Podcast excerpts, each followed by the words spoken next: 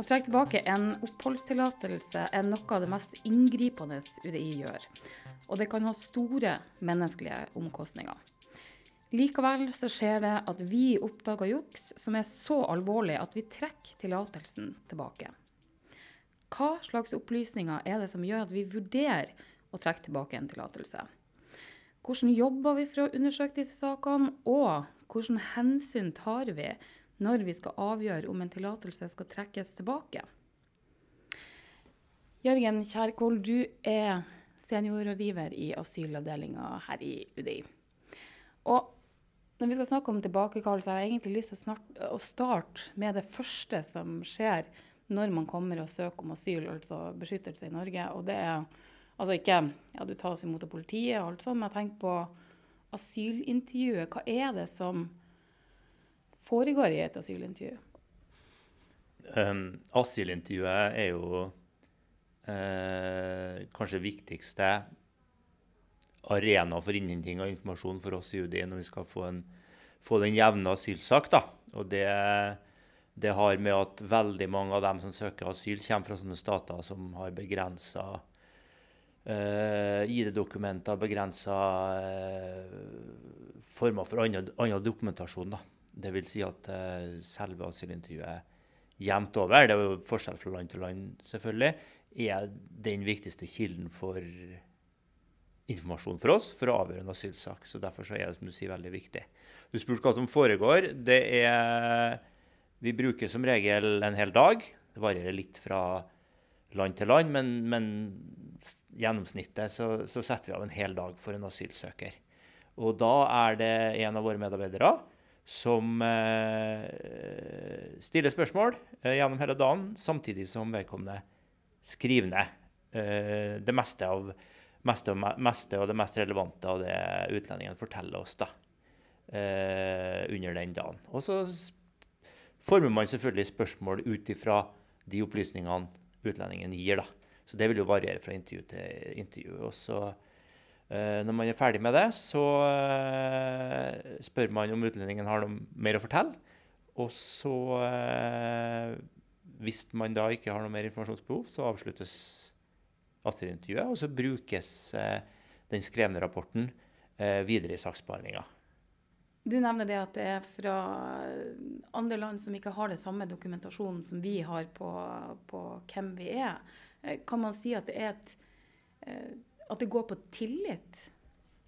Ja, det vil jeg absolutt si. Altså, grunnleggende i, i, i asylinstituttet er jo en Det ligger jo på en måte en slags ansvarsdeling i grunn at eh, vi eh, som faginstans eh, plikter å gjøre vårt beste til å opplyse saken så godt som mulig.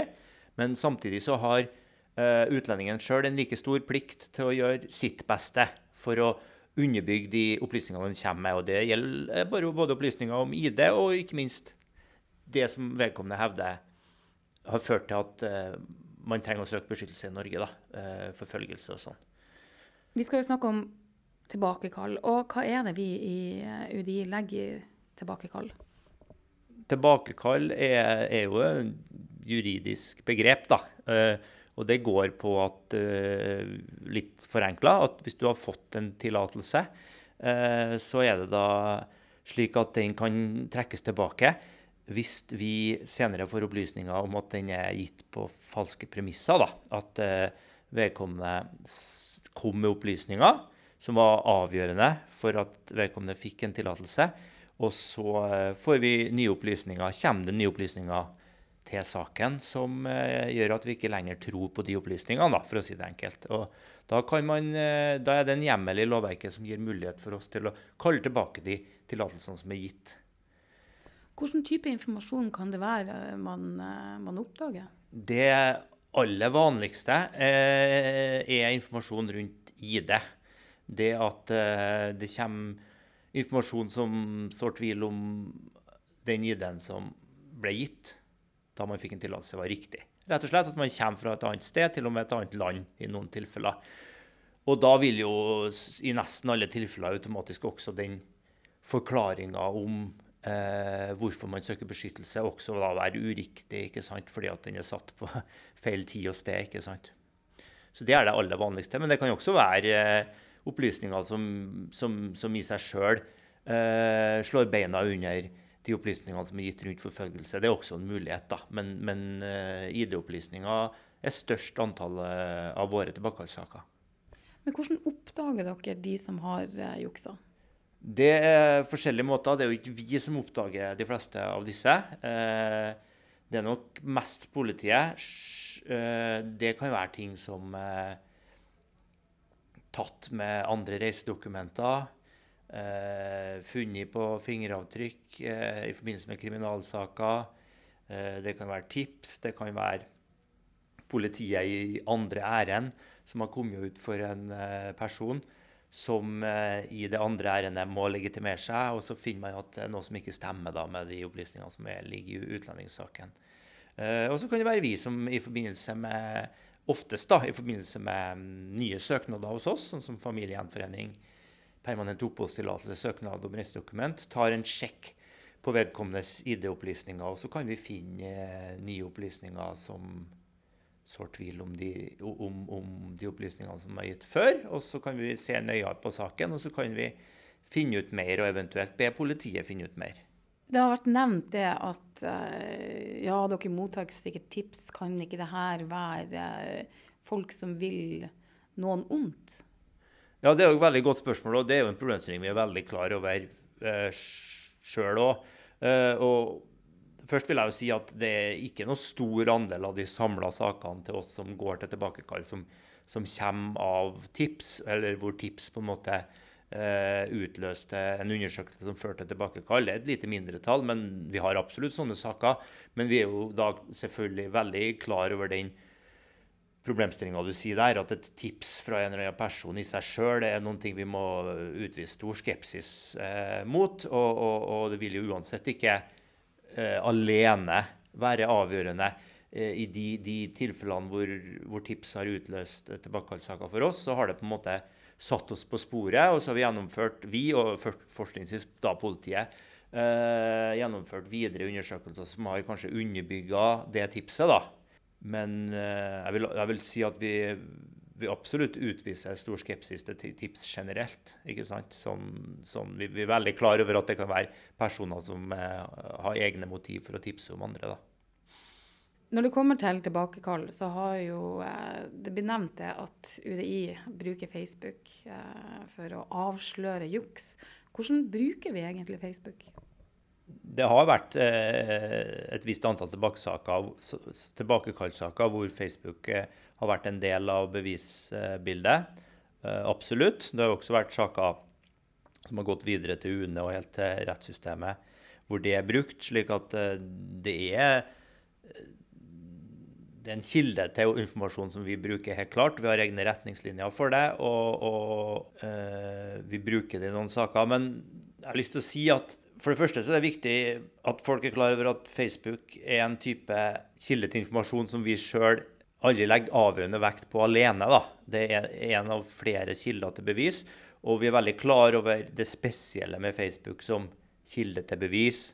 Det at det ikke er en eh, forklaring gitt av en utlending. Det er, ikke, eh, det er jo ingen forpliktelse til å snakke sant på Facebook. Det er ikke slik at en opplysning på Facebook umiddelbart kan legges til grunn eh, som riktig i det hele tatt. Så vi, så vi ut, utviser stor varsomhet med med Facebook, da. Men, men, det vi vel kan si, er at eh, hvis en Facebook-konto, en profil da, som vi kaller det, er brukt over veldig lang tid, så er det jo ikke noe tvil om at det, det, det vet jo mange som bruker Facebook sjøl òg, at det blir jo et stort sosialt fingeravtrykk av hvem du er, hvem du omgås med, og hvor du kommer fra. Og, og da vil, eh, kan en Facebook-konto Eh, gi en ganske stor pekepinn på at eh, du kanskje ikke er fra det stedet hvor du sa du, du var fra da du fikk en tillatelse. Det er det vi har egentlig, det er egentlig den problemstillingen vi har sett mest av. og da kan det da til sammen bli ganske mye som peker i en helt annen retning enn det som har blitt oppgitt. da. Men igjen, uh, da gjør vi under, ytterligere undersøkelser, eller politiet som regel, som er med i tillegg til Facebook og lager et sånt helhetlig bevisbilde. da.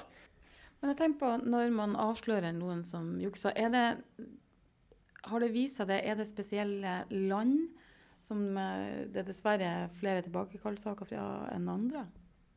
Ja, det, det, har det. Det har vært eh, flest tilbakekallssaker sånn i, når det gjelder beskyttelse og falsk ID, har, har jo Somalia vært, eh, vært, den største porteføljen, som vi kaller det da. hos oss. Det har det vært.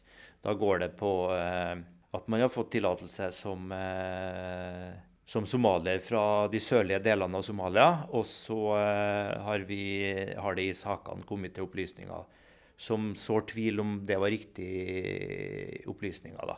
da har det gått på at de kanskje har kommet fra, noen har kommet fra Djibouti som jo er et helt annet land. Mens andre har kommet fra Nord-Somalia eller, eller nord, nordøst-Somalia, nord det som kalles Puntland. Finnes det noen formildende omstendigheter hvis man har juksa, som gjør at man kan få andre tillatelser til å bli i landet? Ja, eh, jeg vet ikke om jeg vil kalle det formildende omstendigheter, men det finnes helt klart andre forhold i en sak som gjør at det ikke er noe automatikk i at selv om vi legger til grunn at ID-opplysningene var uh, uriktige, uh, at, du, at, du, mister all tillatelsen til Norge og bli, å bli sendt ut. da. Uh, og det går på tilknytning til Norge. Det aller vanligste der egentlig er hvis du har barn, og de barna har tilbrakt lang tid i Norge og, og knytta røtter hit. Da har du et et vilkår eh, i utlendingsloven som går på tilknytning til riket. Eh, og Det fører til at eh, en god del av de sakene hvor vi tilbakekaller tillatelsen, så får man en eh, ny tillatelse av hensyn til barna hvis det er en familie. Det er ganske vanlig scenario i våre tilbakekallssaker.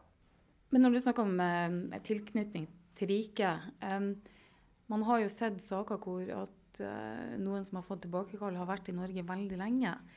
Eh, finnes det en eh, Altså, finnes det en grense for hvor lenge du kan ha vært før man kan tilbakekalle? Nei, for voksne så gjør det ikke det, altså. Det, det, de, de hensynene jeg snakker om, dem, eh, det, det, er veldig sjelden de kommer til anvendelse utenom for barn. Da skal det være spesielt, kanskje sett i sammenheng med en eller annen, et eller annet sterkt menneskelig hensyn utenom. Men, men, hvis man snakker om, og det har vi jo sett eksempler på som du sier på enkeltsaker, hvis vi snakker om, eh, om voksne mennesker uten barn i Norge, så, så, kan de ha vært i Norge svært lenge før det blir oppdaga at eh, tillatelsen blir gitt på uriktig ID. Og, og, da kan de etter veldig mange år allikevel miste tillatelsen eh, og bli utvist da, eller sendt ut av Norge. Det har vi sett eksempler på. Men jeg vil bare understreke, når det kommer til det som UDI gjør med tilbakekall, så er jo det her politisk bestemt? Ja, og de, og de i høyeste grad. Vi er jo, vi er jo byråkrater, og vi, vi, er jo på en måte satt til å, vi satt til å forvalte det lovverket eh, som er gitt, og vi, vi, må følge de signalene som er gitt. Og når det gjelder de forhold det, For det, det vi nettopp snakka om, da, med, med formildende omstendigheter eller forhold som gjør at man kan få lov til å bli i Norge selv om man blir avslørt, eh, det blir avslørt at tillatelse blir gitt på et uriktig grunnlag. da så, så, er det også lovregulert, de hensynene som da kan tas. Det er jo noe vi ser eh, også når man, asyl, eh, når man kommer og søker asyl, at, eh, at det rommet for å gi tillatelser eh, pga. sterkere menneskelige hensyn, eh, det har lovgiver vært veldig klar på at eh, det er veldig trangt. Det skal veldig mye til. Eh, det skal svært alvorlige For et voksent menneske uten barn da, så skal det svært alvorlige eh, helseplager til før man, eh, man oppnår tillatelse i Norge på, av humanitære hensyn. Og det viser seg jo da også i, i tilbakekallssakene. Altså hvis en voksen person har vært i Norge veldig veldig lenge, så, så er det ikke hjemmel å finne i forarbeidene eller i lovverket for å gi tillatelse på menneskelige hensyn hvis det ikke vedkommende hvis det ikke er noe spesielt utover at man har vært her veldig lenge. da. Tusen takk, Jørgen Kjerkol. Avslutningsvis så har jeg bare lyst til å understreke at eh, det som vi har snakket om i dag, er tilbakekall. Eh, og det må vi ikke blande sammen med opphør, eh, som vi i podkasten har snakket om tidligere. For opphør handler ikke om juks, men det handler om at et behov for beskyttelse som du har hatt, ikke lenger er til stede. Mitt navn er Vibeke Skjem. Dere har hørt på UDI podkast. Gå inn på vår Facebook-side UDI Innsikt. Her kommer det mer om frokostseminarer og podkaster.